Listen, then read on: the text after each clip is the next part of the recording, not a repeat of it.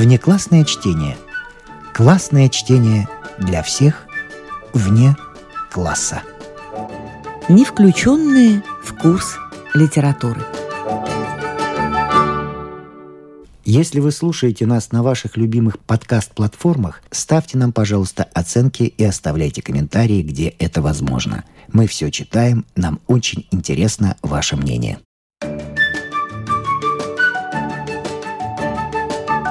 Внеклассное чтение. Неизвестное произведение известных авторов.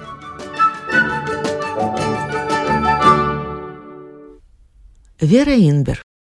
Чеснок в чемодане.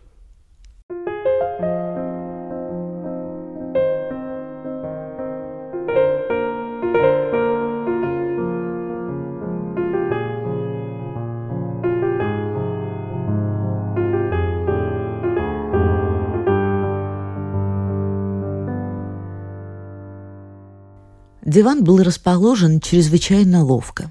Сидя на нем при открытых дверях, можно было видеть по пунктам следующие. А. Часть кухни вплоть до газового выключателя. Б. Двери двух противолежащих комнат. В. Ванну и ванную. Г. И многое другое.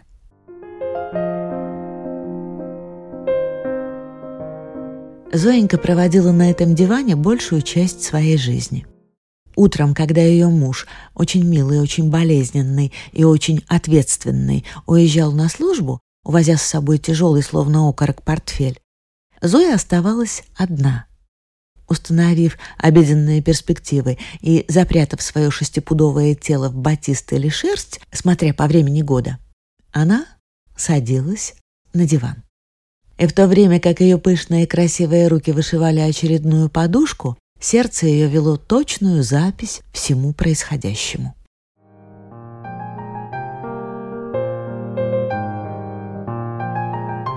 Зоя не всегда проводила свои дни на диване. Она помнит совсем иные времена. Она помнит прекрасные, веселые, круглые дни, похожие на яблоки или на снежки. В большом украинском имении дни текотились с легким и сладостным шумом, пока не пришла революция и не сказала «довольно». Зоя прекрасно помнит эти веселые круглые дни, когда все в мире стояло на своем месте.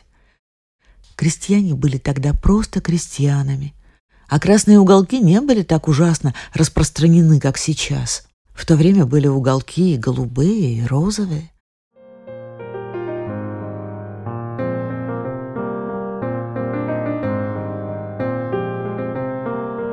Именно в голубом уголке между роялем и кактусом Сеня Другов, тихий студент, репетитор младших братьев, объяснился Зоеньке в любви и поцеловал ее в ключицу, тогда еще не заплывшую жиром, как сейчас. На поцелуй Зоенька ответила поцелуем. Сеня тогда был милый, болезненный и вполне безответственный. Кто мог подумать, что это последнее его свойство так резко изменится? Было пролито много слез, но жизнь была так хороша и так коротка, что незачем было омрачать ее. Зоеньку, белую словно яблоня, повезли, наконец, в церковь. Туда же привезли и Сеню в подозрительном студенческом сюртуке и повенчали. Зоенькина мать, плача и смеясь, сказала своей кузине. Конечно, он не пара ей, но она у нас одна.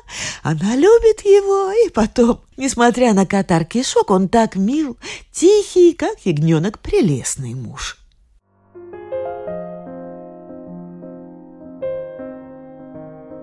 Все это прошло, прошло. Все и все умерли. Мамина кузина сделалась перекупщицей и маклершей тоже умерла.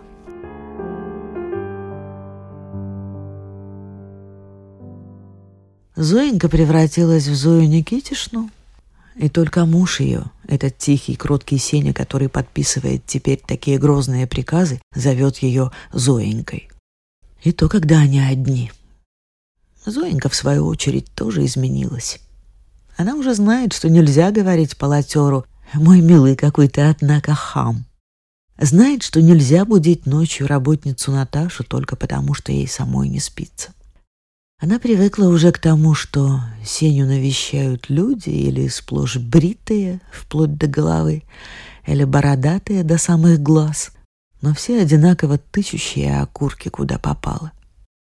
И главное, она знает, что нельзя, подымая плечи, восклицать «Ах, эти евреи!». Зоенька по мере сил переделала себя, но сердце, его ведь не изменишь. И ее сердце твердо знает, что раньше была жизнь, а теперь нет, что лицу надо брить, а на голове иметь пробор, что для окурков есть пепельница и что евреи погубили Россию.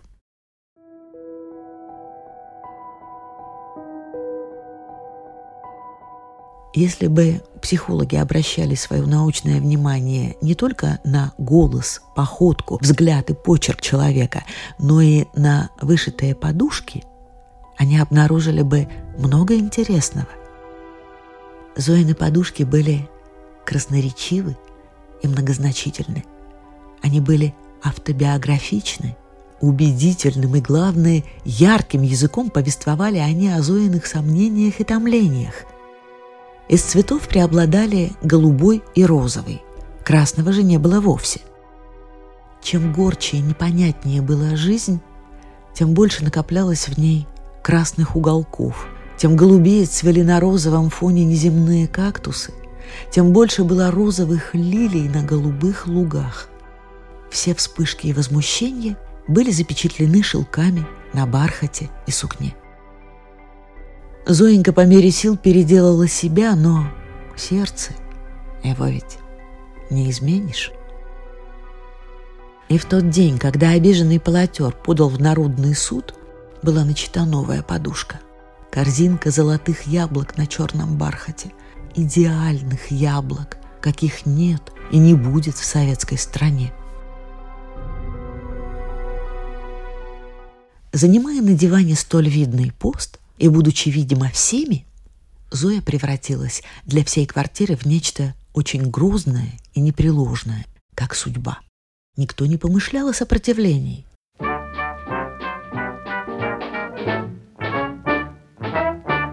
Редактор татарской газеты Тарфуддинов бросил напевать родные мелодии под аккомпанемент линейки только потому, что Зоя Никитишна однажды постучала ему в стенку – Мария Викторовна, стенографистка, избегала принимать гостей и пользоваться душем.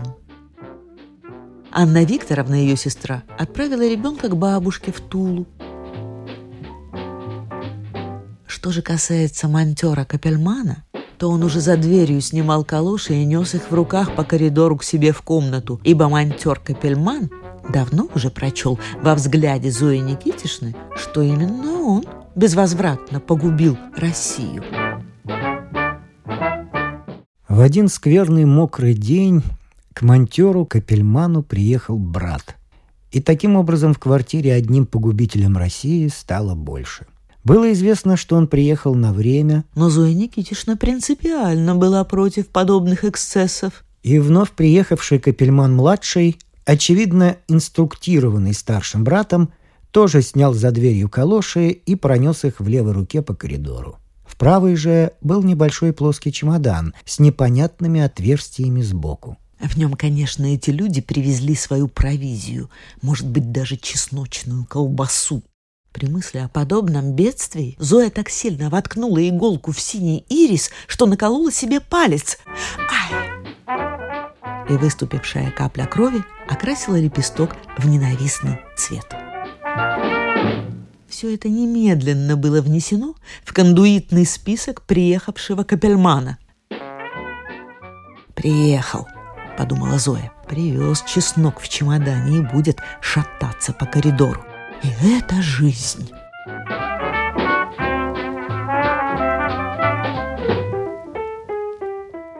Вечером того же дня, когда тихий кроткий Сеня уехал на шестое заседание, Тарфуддинов, отложив подальше линейку, засел за передовицу для своей газеты, а Марья Викторовна, приняв ванну без душа, легла спать, Зоя, как часто это делала, позвала в комнату Наташу и повела рассказ.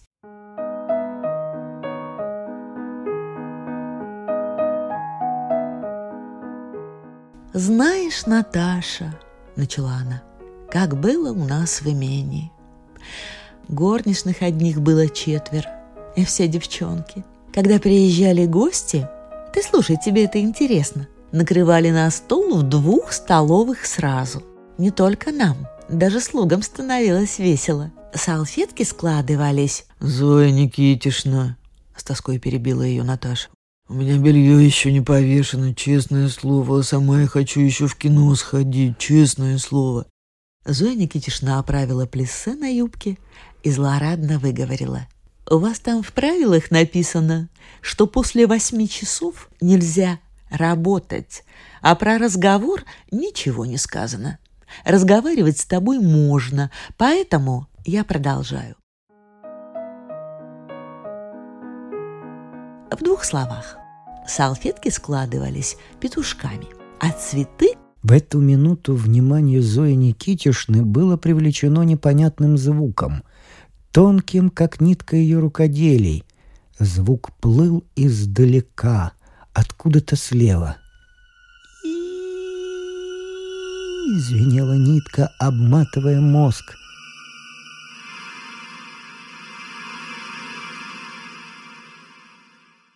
Не то дрема, не то печаль наполнила воздух. «Это что?» — спросила Зоя. «Неужели опять татарин бубнит?» «А, нет, он иначе». Наташа, воспользовавшись замешательством, испарилась, оставив после себя легкий запах сырого белья. Хозяйка ее даже не заметила этого.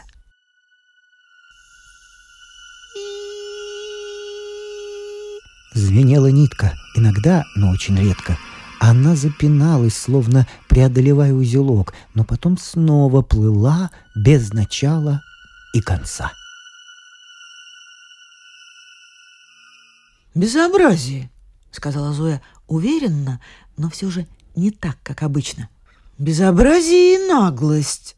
В коридоре было тихо и темно. Только в конце, сквозь замочную скважину капельмановской двери, тянулась тонкая ниточка света и звучала. Звук шел оттуда. Уверенно ступая большими, но красивыми ногами, Зоя направилась туда.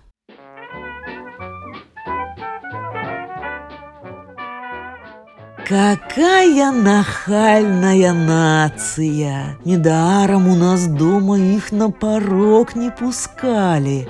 Сейчас я распоряжусь. Проходя мимо ванной комнаты, Зоя Никитишна остановилась.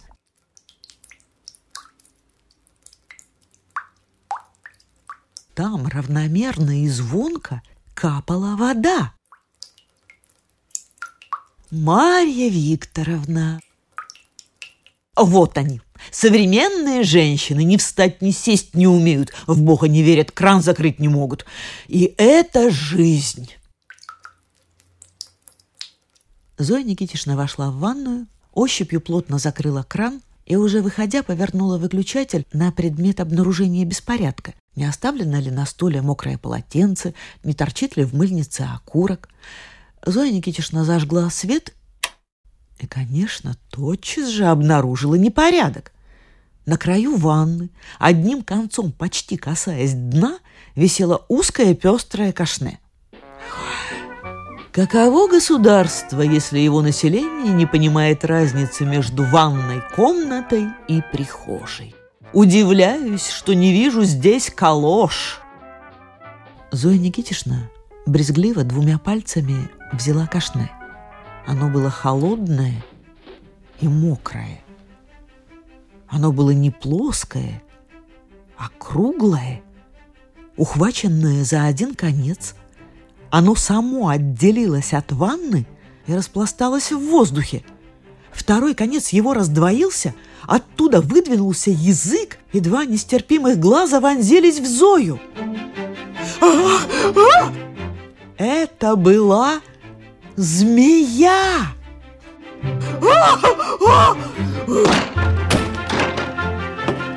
Худосочная капельмановская дверь охнула, когда на нее навалилось шестипудовое тело. Никогда впоследствии Зоя не могла вспомнить, как она вышла из ванны и попала к капельманам. Но всю жизнь она со смертельной отчетливостью помнила, как выглядела их комната в миг ее прихода. Комната была мала и чиста. Кто бы подумал, что эта неопрятная нация знает толк в уборке. На столе стоял прозрачный графин. На полу у кровати сидел Капельман-младший в ночной рубашке и брюках. Звенела у его губ не то флейточка, не то свирель. А из чесночного чемодана сквозь отверстия больше, чем наполовину высовывались четыре штуки таких же кашне, как в ванной и, полузакрыв глаза, покачивались в такт музыки. Младший капельман перестал играть. Он издал губами какой-то звук, от чего кашны исчезли. Потом, напрягая слабые мускулы, он подкатил под Зою старое кресло в чехле и дал ей напиться из прозрачного графина. Наконец она открыла свои сине-голубые глаза. Ее рука, эта большая, белая и властная рука, дрожала так, что два браслета, платиновый и золотой, те самые, которые так не любил Сеня, звякали, ударяясь друг о друга. «Я не знаю, как просить у вас прощения», — сказал, наконец, Капельман-младший, тщетно стараясь скрыть как-нибудь свои подтяжки. «Прощение за то, что не предупредил здесь никого про свою профессию. В профсоюзной книжке я значусь как зоотехник, потому что там не знали, куда меня ткнуть, а на самом деле я укротитель змей. Это мой хлеб. Я с того живу». «Да?» — спросила Зоя, чувствуя, что ее ноги не настолько еще тверды, чтобы встать на них и уйти. Понятное дело, я приехал сюда на гастроли на одну неделю. Конечно, остановился у брата. Завтра первое выступление, а сегодня, так как я решил, что все спят, я немножко репетировал с ними». Заметив, что Зоя смотрит на его подтяжки, он добавил. «Конечно, я выступаю как индус Абдаллах Ага. Э, на мне белая челма и темный грим. Я буду счастлив вручить вам контрамарку. Номер так и называется. Абдаллах Ага из Банареса и его воспитанницы». «А вы разве из Банареса?» — строго спросила Зоя, собираясь встать. «Кстати, одна из ваших воспитанниц висит он в ванной комнате. Это она меня напугала». «Не беспокойтесь, это гадюка, которая выступает под именем Альмы. Она много ест и страдает изжогами, поэтому старается всегда быть поближе к воде. Не вставайте, вы еще очень бледны. Вы спросили, или я из Бенареса? Упаси бог. Я там никогда не был. Это просто для звучности. Я родом из Тамашполя, около станции Вапнярки. Может быть, вы слыхали? Там было имение Свербеево. «Неужели?» — спросила Зоя, снова глубже усаживаясь в кресло. «Впрочем, припоминаю, что я слыхала это эту фамилию. Понятное дело, раз это были крупнейшие сахарозаводчики на юге. Вы всех их знали, наверное. Но откуда змей? А, впрочем, у евреев всегда странные мысли. Младший капельман, догадавшись, наконец, надеть пиджак и скрыть таким образом свои подтяжки, сказал. «Если вам это интересно, я могу рассказать. Это таки странная история. Вы мне разрешите только принести сюда альмы?»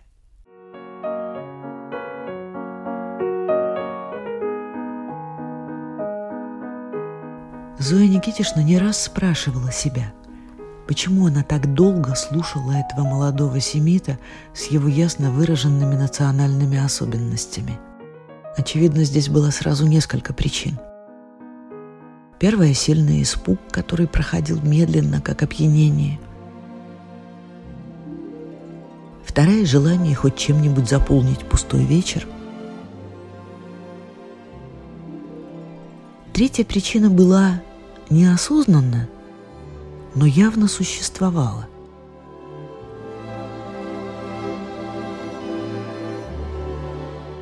Капельман быстро вернулся из ванной комнаты – небрежно, как старый галстук, сунув в чемодан страдающую изжогой Альме и, придвинув стул к Зое, начал рассказывать.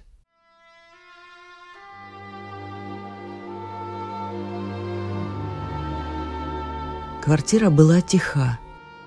Капельмана не прерывал никто и ничто. Раз только Зоя вздрогнула, увидя мелькнувший из-под графина чей-то юркий хвост. Но Капельман молвил. «Умоляю вас, не волнуйтесь. Это простая ящерица. Она не выступает, а просто живет у меня из милости». После чего он продолжал свой рассказ. Рассказ был следующий.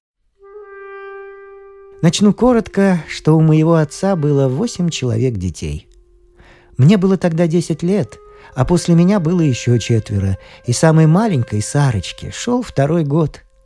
Миша, вот этот монтер, тогда уже учился в Хедере, а я был совсем еще глупый и очень боялся собак. У нас в Тамашполе были очень злые собаки. Отец наш был часовщик. Но Скажите сами, разве в таком тамашполе может набраться столько часов, чтобы накормить ими 10 ртов, 8 маленьких и 2 больших? Раз в неделю мой отец надевал сюртук, тот самый, в котором он венчался, и уходил в имение Свербеева заводить часы. От Тамашполя это было верст пять. Конечно, как все дети, мы были глупые дети, но для нас это был праздник – когда отец приходил, он нам рассказывал, какие там комнаты, и где что стоит, и какой там замечательный воздух.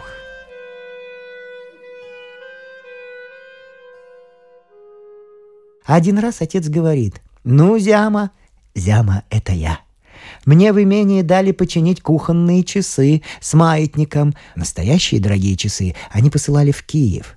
Так вот, завтра вымой лицо и ноги и пойдешь со мной, как будто помочь мне нести, а на самом деле ты все там посмотришь, и тебе это будет приятно. «А почему Зяма?» — спрашивает мой брат Миша, вот этот вот монтер. «Почему не я, когда меня уже два раза учитель похвалил?» «А почему не я?» — спрашивает мой самый старший брат Мирон. «Кто вам, папаша, вылечил палец, когда вы загнали себе секундную стрелку под ноготь?» Надо вам сказать, что из Мирона таки вышел потом дивный врач, но его убили на войне. Понятное дело, каждому хотелось пойти. Но отец поговорил с ними серьезно в другой комнате, и они замолчали. Я, знаете, в детстве был странный ребенок. Не то луны испугался, не то из люльки выпал. И, конечно, родители меня больше всех баловали. Всю ночь я не спал. Утром умылся, как на Пасху, и мы пошли. Папаша нес часы, а я шел позади с маятником.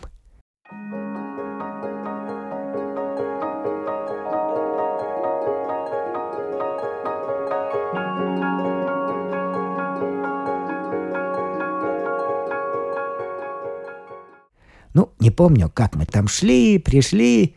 Помню только сад. Сад, конечно, был прекрасен. — спросила Зоя. «В таких имениях всегда прекрасные сады». Это был райский сад. Настоящий рай. В саду играли дети, все в белом, а потом комнаты. Очень меня поразили ковры. Я не мог себе представить, что на пол можно положить такую богатую материю и ходить по ней с башмаками. Покуда папаша заводил часы в столовой, я стоял один в длинной пестрой комнате с диванами и смотрел по сторонам. Я старался стоять на одной ноге, чтобы меньше пачкать ковер. Мне нужно было все запомнить, чтобы все рассказать своим. В комнате никого не было. Вдруг кто-то сказал «Ты дурак! Эй, ты, дурак!» Мне, знаете, стало обидно, что кто-то, кто меня совсем не знает, говорит мне, что я дурак. А я повернулся. Никого. Мне стало страшно. «Ты, дурак, дай мне сахар! Сахар! Где мой сахар?» Я повернулся и понял, что это говорит розовая птица, которую я принял сначала за кусок обоев. «Папаша!» — крикнул я шепотом. «Где вы? Идите сюда!» А отец не слышал. Птица подошла ко мне по ковру, как человек, и сказала, «Здравствуйте, как поживаете?» Я ответил, «Здравствуйте», поклонился и протянул ей руку, чтобы поздороваться.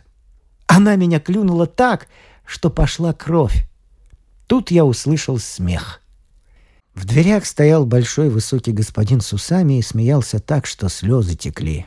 «Ох», — говорил он, — «уморил жиденок, совершенно уморил. Вот уж поистине дурак! Дети, подите сюда!» Открылась другая дверь, и вбежало много детей. За ними шла собака. Большая, как лошадь, и очень страшная. У меня задрожали ноги. Я уже объяснял вам, что я очень боялся собак. А она шла все ближе и ближе. Я так испугался, что и ей сказал. «Здравствуйте! Как поживаете?» И протянул руку. А она зарычала. Тут я упал —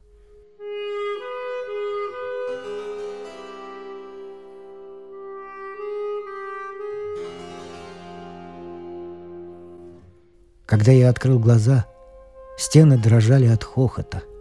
Смеялись все. Сзади стоял отец, весь в поту, держа в руках будильник и старался показать, что он улыбается. «Папаша», — сказал я, — «идем домой. Мне тут нехорошо». «Вот так-так», — выговорил сквозь смех высокий господин.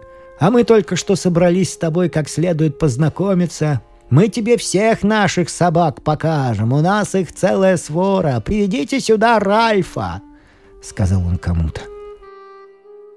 «Ваша светлость!» — сказал вдруг отец. Я не узнал его голоса. «Будьте такой добрый, отпустите мальчика. Он у меня слабый». «Ничего», — ответил господин, — «ничего ему не будет. Ральф познакомится с ним». Наверное, я крикнул, хотя хорошо не помню. «Пустите его!» — закричал отец совсем громко. «Я не позволю!» Он бросил золотой будильник, и тот зазвенел. «Пустите меня к нему!»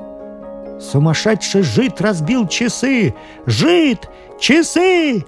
Стали кричать все вместе. И даже за воротами мы слышали этот крик.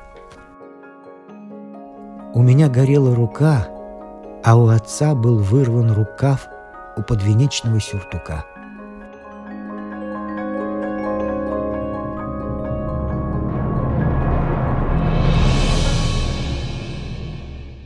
«Что же... что же было дальше?» Запинаясь, спросила Зоя. «Дальше мы уехали из Тамашполя. Жить там стало для нас невозможно. Два раза приезжал урядник, у нас отобрали лавку, а Мишу, монтера, исключили из хедера за дерзкого отца, а я сделался совсем не в себе. Учиться как следует я не мог. И тут как раз подвернулся цирк. Между прочим, выяснилось, что я так испугался тогда в имении, что здесь не боялся никаких зверей, даже львов. Я занялся змеями, и вот живу. Капельман-младший замолчал и откашлялся. «Конечно, прошло много лет», — снова начал он. «Но я и теперь скажу, что у тех людей были каменные сердца. А самое главное — время было такое. Слава Богу, что прошли такие времена, когда из живого человека можно было сделать себе игрушку. Какие люди были!» А потом этот, будь он проклят, сам Свербеев. Григорий, Георгий, как его... Никита Егорович, тихо сказала Зоя. Это был мой отец. Я все это теперь вспомнила. —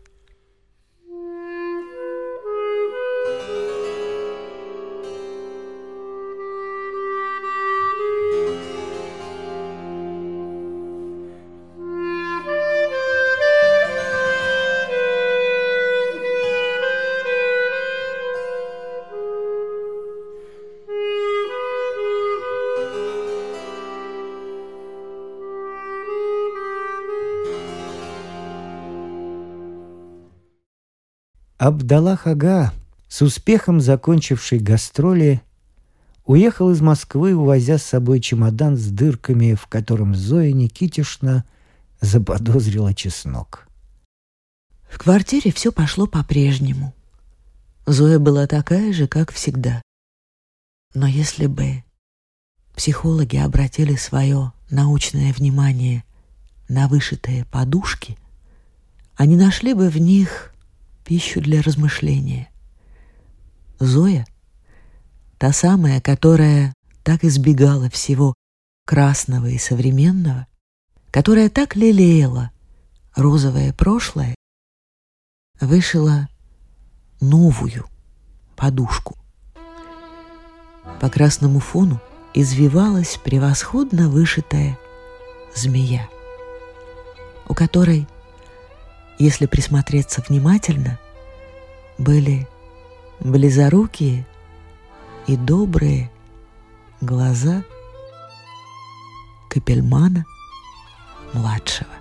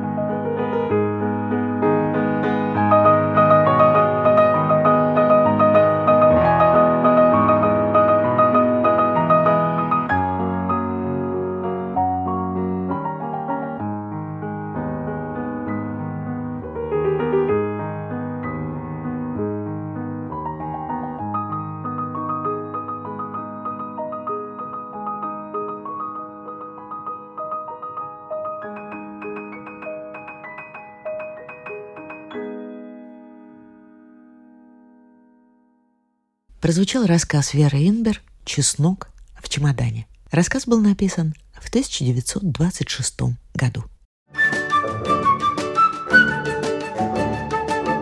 Внеклассное чтение. Классное чтение для всех вне класса.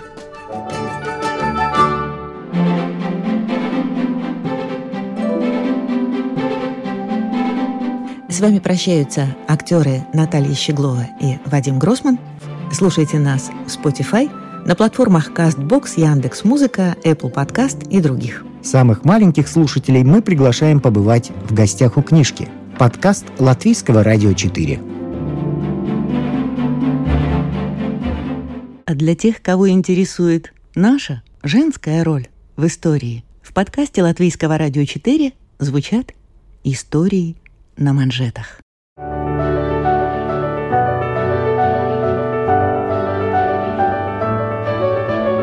О знаменитых дамах своего да и нашего времени, о тех, чья жизнь стала отражением эпохи, об участницах или свидетельницах поворотных моментов в истории человечества, истории на манжетах – этот и другие подкасты Латвийского радио 4 вы найдете в Spotify, а также на платформах CastBox, Яндекс.Музыка, Apple Podcast и других.